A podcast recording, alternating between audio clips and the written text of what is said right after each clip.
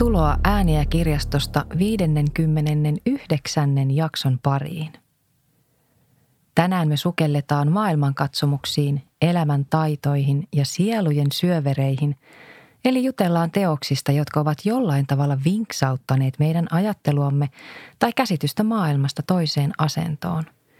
Tai antaneet niin paljon ajattelemisen aihetta, että kirjaan tulee palattua yhä uudelleen vuosienkin jälkeen – Sisältövaroitus. Jotkin tässä jaksossa esittelemämme kirjat saattavat aiheuttaa lukijalleen vakavia pohdintoja, jotka saattavat johtaa konkreettisiin elämänmuutoksiin. Äänessä tänään ovat Johanna ja Riikka.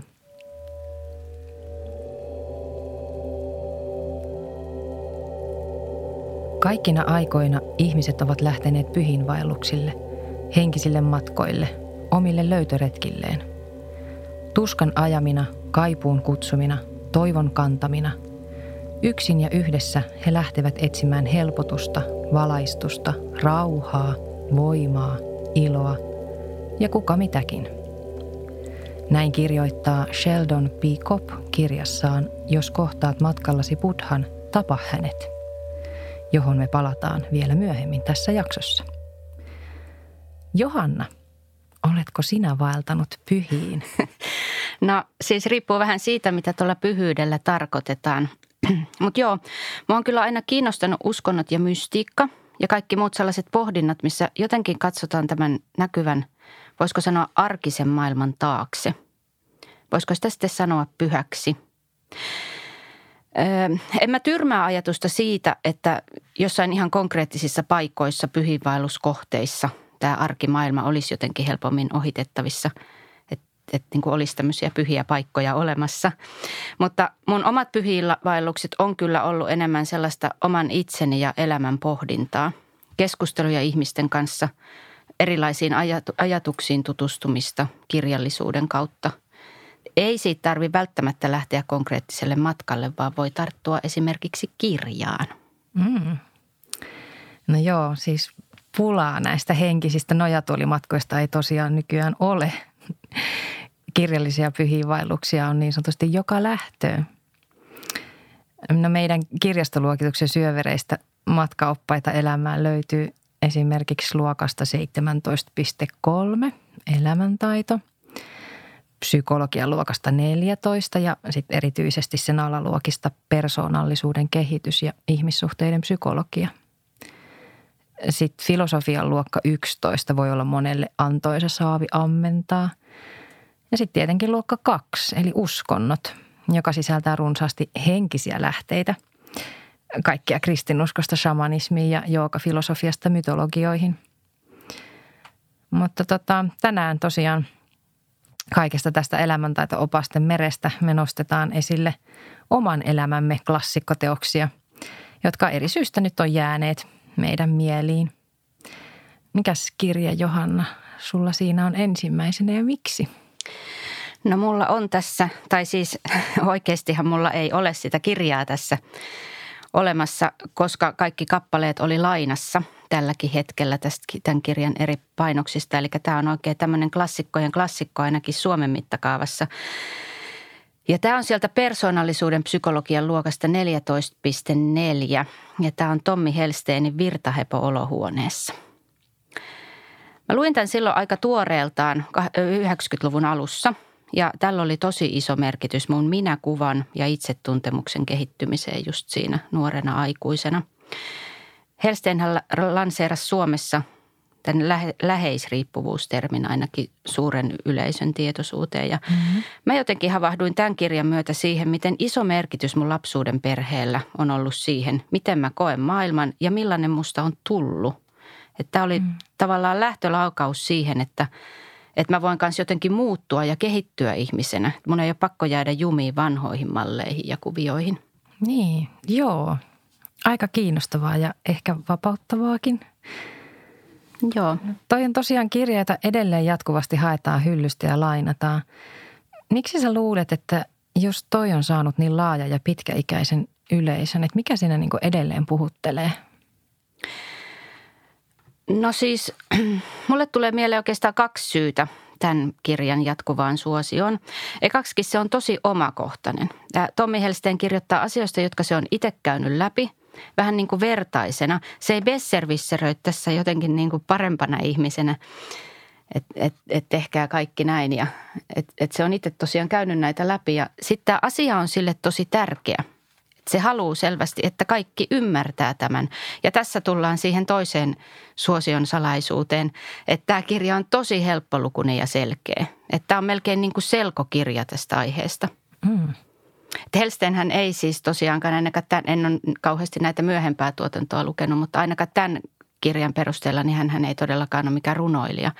Että se tyyli, niin kuin mikä tässä kirjassa on, niin se on aika tuollaista niin tönks tönks päälause ja piste – että ei mitään runollisia koukeroita tai vaikeita termejä ja jutut toistetaan monta kertaa, että takuulla menee jakeluun. No minä olen varmaan sitä ainoa ihminen maailmassa, joka ei ole vielä lukenut tuota kirjaa, mutta siis mistä se kertoo? Pystyykö sitä lyhyesti jotenkin esittelemään vai onko se vaan koettava itse, että mikä se virtahepo on ja miksi se on siellä olohuoneessa just? No tämä, tota, tämä virtahepo olohuoneessa, se on joku, virtahepo on siis joku semmoinen häpeää aiheuttava asia, minkä ole, olemassaolon kaikki perheessä tietää, mutta siitä ei haluta puhua.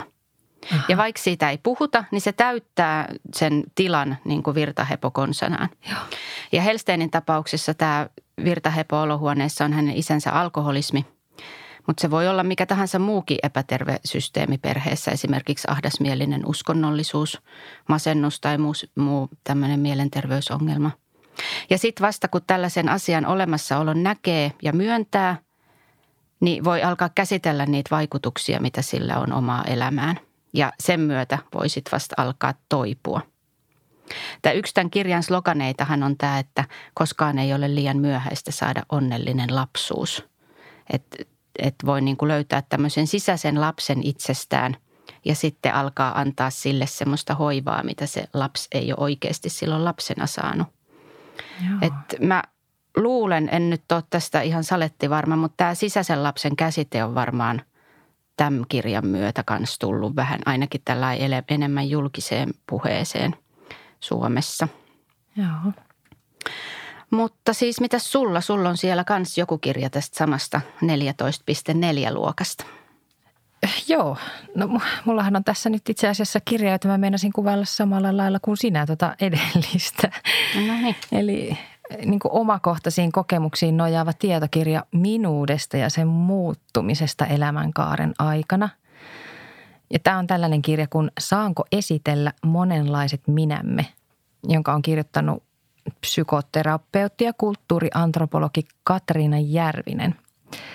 Mä löysin tämän kirjan ihan sattumalta ja se osui tosi sopivaan kohtaan mun elämässä, jolloin mä pohdin paljon sitä, mikä musta on tullut ja ehtiikö musta vielä tulla jotakin ja ennen kaikkea sitä, että onko mun pakko olla se sama ihminen, joka mä olen niin kuin luullut olevani. Ja tämä kirja käsittelee etenkin sitä, että saako sitä elämänsä tarinaa ja kertomusta muuttaa tai muutettua. Että jos ihminen on jossain lokerossa tai laitettuna lokerikkoon esim. ulkopuolelta annettujen kriteereiden myötä jossain niin kuin raameissa, että voiko sieltä sitten niin kuin murtautua ulos. Tämmöinen lokero nyt voisi olla vaikka joku kouluterveydenhoitajan lyömä leima sun kehon kuvaan tai oman perheen vahva maailmankuva, johon lapsi tai henkilö on niin kuin pakotettu kasvamaan tai semmoiseen niin kulttuuriympäristöön. Voisi olla just niin kuin tuossa aikaisemmin sanoit, vaikka ahdasmielinen uskonnollisuus. Niin justi, joo. Joo, toi on tosi kiinnostavaa itse asiassa. Siis ihmettelen, että mä en ole tuohon kirjaan itse tarttunut, koska tota, Katriina Järvinen on kirjoittanut yhdessä Laura Kolpen kanssa sen luokkaretkellä hyvin, hyvinvointiyhteiskunnassa. Joo. Missä se pohtii tota teemaa enemmän tämmöisenä yhteiskunnallisena kysymyksenä. Ja se on ollut mulle kanssa yksi ihan tämmöinen tärkeä herätyskirja, vaikka se ei löydykään mistään psykologia- tai sielutiedeosastosta, vaan mm-hmm. siis kolmosluokista, eli yhteiskuntatieteistä. Joo, se on, miten se onkin mulla vielä lukematta. Se on siis kiinnostanut. Se on hyvä, että meillä on vielä paljon lukemat, niin, lukemattomia kirjoja. Pitäisi nyt lukea se jossain välissä. kun siis tässäkin kirjassa viitataan niihin samoihin asioihin. Tässä siis tämä itse Järvinen puhuu omasta minuudestaan ja just etenkin uskonnollisen perheen raameista ja opeista ja rajoista ja siitä prosessista, miten niistä pääsee eroon. Mutta sitten myös just tuosta luokkajaosta eli omasta työläistaustasta ja siitä, miten se painoi riippakivenä tosi yllättävästikin yhteyksissä. Että mua yllätti, miten niin kuin akateemisissa ympyröissä, siis yliopistomaailmassa luokkatausta edelleen vaikuttaa. Joo. Se yllätti kyllä minut. Mutta siis tämän kirjan vahvuus on se, että on hirveän vetävä, ei yhtään semmoinen oppikirjamainen, vaan monenlaisten ihmisten tarinoiden esittelyä just muuttuvan minuuden näkökulmasta. Että Järvinen on tässä kirjassa haastatellut erilaisia ihmisiä erilaisista taustoista ja niiden kautta ikään kuin tässä sitten niin kuin lukija miettii samalla koko ajan sitä omaa minuuttaa ja vertaa ja peilaa itteensä näihin tarinoihin. Joo. Joo, siis toi minuuden muuttuminen, niin se on tosi mielenkiintoista. Ja sitten siinä valossa musta on myös mielenkiintoista se tämä, tässä ajassa elävä ilmiö, että et, et aika paljon on tätä, että otetaan esiin ihmisten vanhoja sanomisia ja tekemisiä mm-hmm, mm-hmm. ja sitten vedetään niiden perusteella tuomiolle. et, et, siis tämä on tietenkin tosi monisyinen kysymys, eikä nyt mennä siihen sen syvemmälle. Mutta et, et siis tämä ajatus, että ihminen oikeasti voi muuttua mm. ja se ihan vilpittömästi voi olla nyt erilainen ihminen eri mieltä asioista kuin mitä se oli 10 vuotta sitten, 20 vuotta sitten. Mm. Mutta tosiaan ei mennä tähän nyt sen syvemmälle, ettei eksytä ihan huitkuuseen meidän, meidän aiheesta, vaan siirrytään sen sijaan syvemmälle sielujen syövereihin. Sä kysyit multa tuossa alussa, että onko mä vaeltanut pyhiin, niin mä kysyn nyt puolestani sulta, että ootko se Riikka valaistunut? No, ei tietääkseni.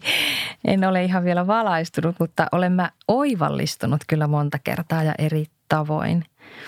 Esimerkiksi yhden kerran tämän Sheldon P. Koppin kirjan kanssa, josta mä tuossa jakson alussa luin sitaatin.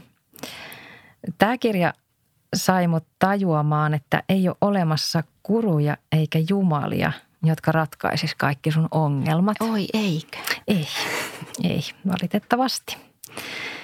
Siksi tämän kirjan nimi on Jos kohtaat matkallasi Buddhan, tapa hänet. Ja alanimekkeenä on vielä psykoterapeuttinen pyhiinvaellus. Nämä teemat nyt selkeästi toistuu. Kyllä, kyllä. Tämä on siis jo 70-luvulla alun perin julkaistu klassikkoteos, joka löytyy elämäntaidon luokasta. Ja tämän ydinviestinä on, että jokaisen on itse etsittävä vastauksensa. Tässä kirjassa jo aikaan sitten edesmennyt psykoterapeutti Sheldon P. Kopp puhuu siitä, miten asiakkaat tulivat hänen luo ikään kuin hattu kädessä odottaen, että, että häneltä niin kuin löytyisi vastaus ja, ja hän niin kuin pelastaisi heidät ja päästäisi kärsimyksestä.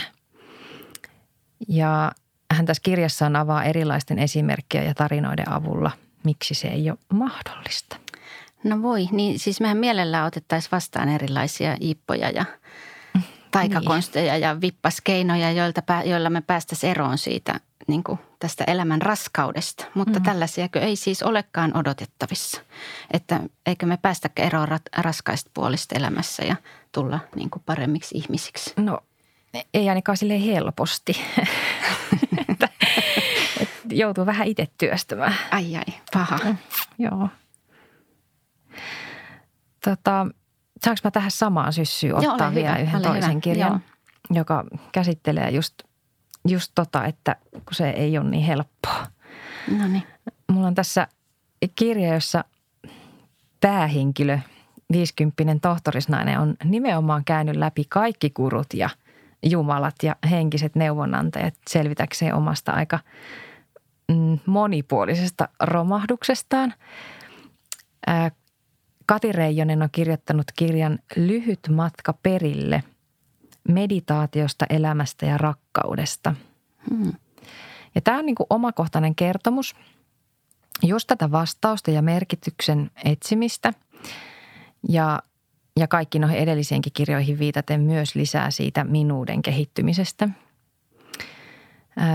Hyvin suorituskeskeinen ja kunnianhimoinen Reijonen sai siis vastaansa yhdellä kertaa työttömyyden, avioeron ja lapsen sairastumisen ja Hyvä setti. oikein semmoinen hyvä kombo, niin kuin polvilleen paneva No yhdistelmä. No sitten siinä hullun myllyssä hän niin alkoi janota vastauksia niin paljon, että luki varmaan kaiken tuosta jo aikaisemmin mainitusta elämäntaidon luokasta. Ja nimensä mukaan tämä kirja kertoo siis tästä matkasta, mutta myös meditaatiosta, joka sitten niin kuin, ö, muodostui hänelle niin kuin vastaukseksi kaikkeen. Ja ehkä tämän kirjan viesti on se, että ei tarvitse lähteä Intiaan eikä pattajalle joogaamaan ja imemään parsamehua, kun se vastaus on ihan tässä lähellä. Se vastaus on sinussa itsessäsi. Että laittaa silmät kiinni ja on hiljaa 20 minuuttia kerralla. Se on kyllä niin, että Instaan saa paljon ki- kivemman kuvan sieltä pattajalta. Niin, no se on kyllä jo totta. Joo. Ei ole kauheasti kavereille, kavereille kertomista, että olin kuule tänään vartin hiljaa omassa kammarissani. mutta, mutta siis onko oikeasti kysymys vähän tästäkin sun mielestä, että, että me ei haluta hyväksyä sitä, että vastaukset oikeasti voi olla aika yksinkertaisia? No joo, ehkäpä. Joo. Et ei, ei voi olla vaikea, vaikeaa kysymystä elämässä, johon olisikin sit näin simppeli Niin, vastaus niin. kuin hiljaisuus. Et mieluummin maksetaan satasia guruille ja käydään sarjana reikihoidoissa ja näin. Mutta halvemmaksi tulee kuule tämä meditaatio. ja sitten tota, no nyt mä vyörytän. Mutta siis yksi vielä tosi No halpa niin, ratkaisu mennä. on tota, tämä koomikko Iikka Kiven Mhm. self-help-opas – Oho, koomikon self-help-opas. Niin. Tämä on kiinnostava. Tämä on, tämä on kiinnostava. Tämän kirjan nimi on Menisit ennemmin terapiaan. Ja tota, no joo, sisältövaroitus tuli alussakin, mutta nyt ehkä uudelleen. Eli tämä sopii sellaiselle ronskimmalle elämänharrastajalle, joka ei pelkää suoraa puhetta ja joka ei ehkä nyt yleensä eksy sitten elämäntaitoluokkaan, okay. että joka voi vähän niin kuin suhtautua silleen höpsistä tuommoista, tuommoista kirjallisuutta. Et tässä kirjassa todetaan yksi kantaan, että mikään universumin pöly eikä magneetti auta sua yhtään, vaan ihan ainoastaan se, että menee jonkin ammattilaisen tykö ja siis tällaisen niin kuin psykologisen ammattilaisen Joo. tykö ja tykittää kaikki kuonat siihen tiikkipöydälle ja, ja tota, sitten ruvetaan niitä niin kuin ruoppaamaan. Okei, joo. Mutta vähän erilainen nä- näkökulma niin kuin Joo. hu- huumorin kauttakin Joo. lähestyy. Todellakin huumorin kautta ja siis ihan sit täytyy olla valmis semmoiseen niin kuin räväkkään huumoriin, että no jos nyt tietysti sitten Iikka Kiven vaikka stand-upia on sattunut jostain näkemään, niin Tietää, mitä on linja, odotettavissa. Kyllä, linja on sama Okei, joo. suorapuheesta. Hyvä. No ei, nyt jotain kirjoja sinultakin välillä. No niin, sä, miten nyt näyttää, että sulla on myös jotain havahtumista tuossa? niin valaistumisen ohella. Niin. No joo, ehkä nyt valaistumiseen ei, ei ole vielä täälläkään päästy, mutta, mutta havahtumaan aina, aina välillä. Eli viittaa tähän mun seuraavaan kirjavinkkiin, joka on Antoni de Mellon kirja Havahtuminen. Tämä kirja löytyy meillä kirjastosluokasta 24.11, mikä on kristillinen hartauskirjallisuus. Mm-hmm. Ja tämä on siellä varmaan siksi, että de Mello oli jesuitta pappi ja sikäli edustaa ihan tämmöistä kristillistä perinnettä. Hän on kuitenkin synty, syntyperältään, tai oli, on kuollut jo nyt, mutta siis oli intialainen ja ajattelu nousee paitsi sieltä kristillisestä, niin myös idän uskontojen perinteestä, että se mie- mielenkiintoisesti niitä yhdistää. Okei. Okay. Ja tämä kirja on Suomessa ilmestynyt 99 ja tämä mun nyt käsissäni oleva pokkari on jo ties kuinka mones painos, eli klassikon aseman tämäkin on, on saavuttanut tällä saralla. Joo. Ja sitten tässä on myös musta nyt merkille pantavaa myös se, ja varmaan se yksi syy siihen, miksi itse tähän myös aikanaan on uskaltanut aika rennosti tar- tarttua, vaikka tämä onkin siellä kristillinen hartauskirjallisuus hyllyssä, niin tämähän on tota kustantanut Like-kustannus alun perin Suomessa. Ja. Likehän ei ole ollenkaan profiloitunut minkään henkisen tai hengellisen, varsinkaan kristillisen kirjallisuuden kustantajana. Eikö se ole sellainen rokkareitten Enemmän niin kuin tulisi tämmöisiä, tämmöisiä sit mieleen, semmoista vähän ehkä roheampaa Mm. Mutta siis sitten Demellon tuotantoa on julkaissut myös kirjapaja, jolla puolestaan mm. sitten on paljon läheisemmät suhteet tuonne henkimaailman puolelle. Mutta tämä Demello on, tämä on esimerkiksi katolisen kirkon piirissä ollut vähän kiistanalainenkin hahmo. Okei. Okay. Mutta siis sen pointti tässä kirjassa on, että ihmiset on suurimmaksi osaksi unessa. Ne tekee juttuja vähän niin kuin autopilotilla. Tässä mennä posotetaan ja sitten syytetään omasta huonosta voinnista aviopuolisoa tai pomoa tai muuten vaan ulkoisia olosuhteita. Ja sitten tästä unesta meidän tulisi herätä, niin kuin havahtua tämmöiseen tietoiseen elämään. Ja tämä havahtuminen tapahtuu sillä tavalla, että me aletaan nähdä asiat sellaisina kuin ne on. Eli hyväks, hyväksytään se, että asiat on nyt näin ja aletaan katsella niitä semmosena. Okei. Okay. Jotenkin eka ajattelin, että sä puhut niin, niin kuin marraskuusta, mutta kaikki, kaikki on unessa ja syytetään olosuhteita. Mm. Joo. Taas tommonen yksinkertainen vastaus ja ratkaisu, Joo. eli hyväksyminen. Onpa muuten jännä, että tästä aiheesta bukkaa kirjaa toisensa jälkeen, jos tämä onkin näin yksinkertaista. Eli siis vastaus on meditaatiota ja hyväksymistä. No todellakin, joo. Mulla on itse asiassa tästä samasta aiheesta, tämä on ihan ilman mitään kristillisiä fiboja kirjoitettu kirja. Tämmöinen, Turvallinen minullekin. joo, joo tämä on siis tota noin, ruotsalainen psykologi, psykoterapeutti Anna Koover. Ja tämä kirja on nimeltään Elämää ei taistelua. Ja tota, tämä löytyy myös sieltä luokasta 17.3, eli tämä elämäntaito. Tässä, on, tässä onkin siis alaotsikkona tämä, että hyväksyminen elämän asenteena. Ja tämä on tosi käytännöllinen ja selkeä. Tässä on paljon ihan konkreettisia harjoituksia, että täällä on muun muassa lopussa tämmöinen kahdeksankohtainen pikaohje siihen, miten tiukassa tilanteessa sä voit tämän hyväksyvän läsnäolon avulla pitää itsesi kasassa. Kovassa käytössä on ollut itsellä monessa tilanteessa tämä. Oh, joo, pitäisiköhän mun lukea toi niin kuin pienen lapsen äitinä vai, vai sylelästä jotain isompia ongelmia? Ky- kyllä nämä on siis, mulla ollut nimenomaan siis kotirintamalla ja työpaikan palavereissa ja ihan tämmöisissä arkisissa ärsyyntymistilanteissa. Okei, okay, no ihan mahtavaa. Liittyykö nämä sun kaksi kirjaa mitenkään mindfulnessiin? Siis tähän trendiin, josta pukkaa kirjaa koko ajan. No siis joo, liittyy. Mun mielestä nämä on niin kuin just sitä. Mutta nämä on pikkasen vanhempia kirjoja ja mä ajattelisin, että tämä mindfulness-termi ei tavallaan ole ollut niin kuin olemassa ikään kuin Aa, joo. vielä silloin ehkä. Mutta sit, sitähän se niin kuin on. Eikö se mindfulnesskin ole tätä, että katsellaan tilannetta sellaisena kuin se on, eikä yritetä muuttaa tai vaikuttaa, muuttaa Joo. sitä tilannetta tai vaikuttaa siihen. Siis sen, mitä minä olen siitä ymmärtänyt. Niin. Näitä siis, näitä mindfulness-kirjoja on tullut varmaan 30 tässä lähivuosina, mutta eipä mennä nyt niihinkään, koska sulla on nyt siinä vielä joku yksi kirja jäljellä. No niinpä onkin, joo. Tämä on, tää on siis semmoinen, tämä on semmoinen kirja, tämä on tota noin Thomas Mooren sielun ohjaama elämä, myös sieltä 17.3 luokasta. Ja tämä on siis vaikuttanut muhun tosi paljon, mutta mun on, mun on itse asiassa hirveän vaikea sanoa tästä yhtään mitään.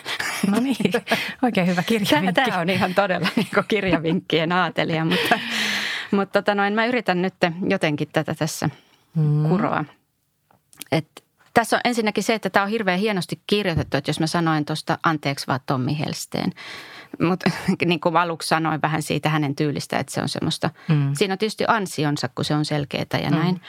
Mutta tämä on kirjoitettu ihan hirveän hienosti ja, ja kauniisti mielestäni. Ja myös Joo. tämä, tai siis suomen su- käännöksen on lukenut en, en alkukielellä, mutta myös käännös on hyvä. Ja tämä Thomas More on siis uskontotieteilijä ja psykologi ja oli nuorena reilun vuosikymmenen ajan katolisena pappina. Aha, Jep.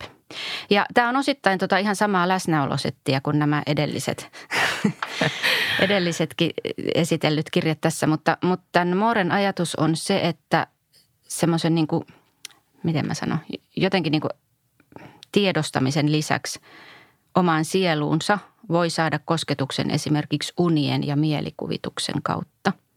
Se kirjoittaa Aha. muun muassa että näin kauniisti, että elämää peittävä huntu on äärettömän ohut ja poistettavissa pelkällä mielikuvituksen henkäyksellä. Oh. Joo. Ja se, mistä mä tässä erityisesti tykkään, niin, niin on semmoinen tietynlainen niin kuin maanläheisyys. Että se kirjoittaa muun muassa näin, että uskonnon suurin mysteeri on lihaksi tuleminen, se kuinka hengellinen ottaa inhimillisen ja maallisen muodon. Tämä suhtautuu siis esimerkiksi ruumiillisuuteen ja seksuaalisuuteen tosi positiivisesti. Joo. No mä en siis nyt ihan vieläkään saa kiinni, että mikä toi on. Sä puhuit mulle tästä Koet aikaisemmin. Yritä edes. Et, joo, ihan tuskailet nyt aidon asian kanssa, mutta koska olen informaatikko, niin minähän kävin hakemassa tästä lisää tietoa. No, ja kävin wow. kustantamon sivuilta urkkimassa, että siis mikä ton kirjan idea on. Ja tuota, huomasin, että kerrankin kustantamon mainosteksti on aika upea ja osuva haittaako sua nyt, jos mä sekaannun sun vinkkiin? Ja no siis ei, ei, ol, ei ollenkaan, anna mennä. Joo, tässä siis siellä sanottiin, että Thomas Mooren menestysteos on lähtölaukaus sielulliselle löytöretkelle. Kauniiden puupiirrosten kehystämät esseet ovat viiltokuvia vaihtoehtoisista mielenmaisemista. Ne ovat itse tutkiskelun tienviittoja, ihmisen luovien mahdollisuuksien kartoitusta aikamme henkisessä autiomaassa. No wow. Toihan oli kyllä siis tosi hyvin sanottu, että pitäisikö mun täytyy alkaa nyt kehittämään näitä mun kirjavinkkarin lahjojani tässä hieman. Mutta joo, se oli hyvin sanottu ja siihen kiteytyy oikeastaan tämän koko meidän jakson ajatus. Hmm, että tässähän me on yritetty esit- esitellä kuulijoille meidän mielestä hyviä karttoja henkisiin hmm. autiomaihin. Joo. No tässä, tässä nämä. Ja nyt lopuksi me toivotetaankin teille kaikille kuulijoille hyviä henkisiä matkoja ja voimia syksyn synkkiin iltoihin, jotka on tosi otollisia tällaisiin sielullisiin pohdintoihin. Tervetuloa kirjastoon etsimään polkuja valaistumisen tielle. Meiltä voi kysyä myös välillä vinkkejä. Kiitos kun kuuntelit.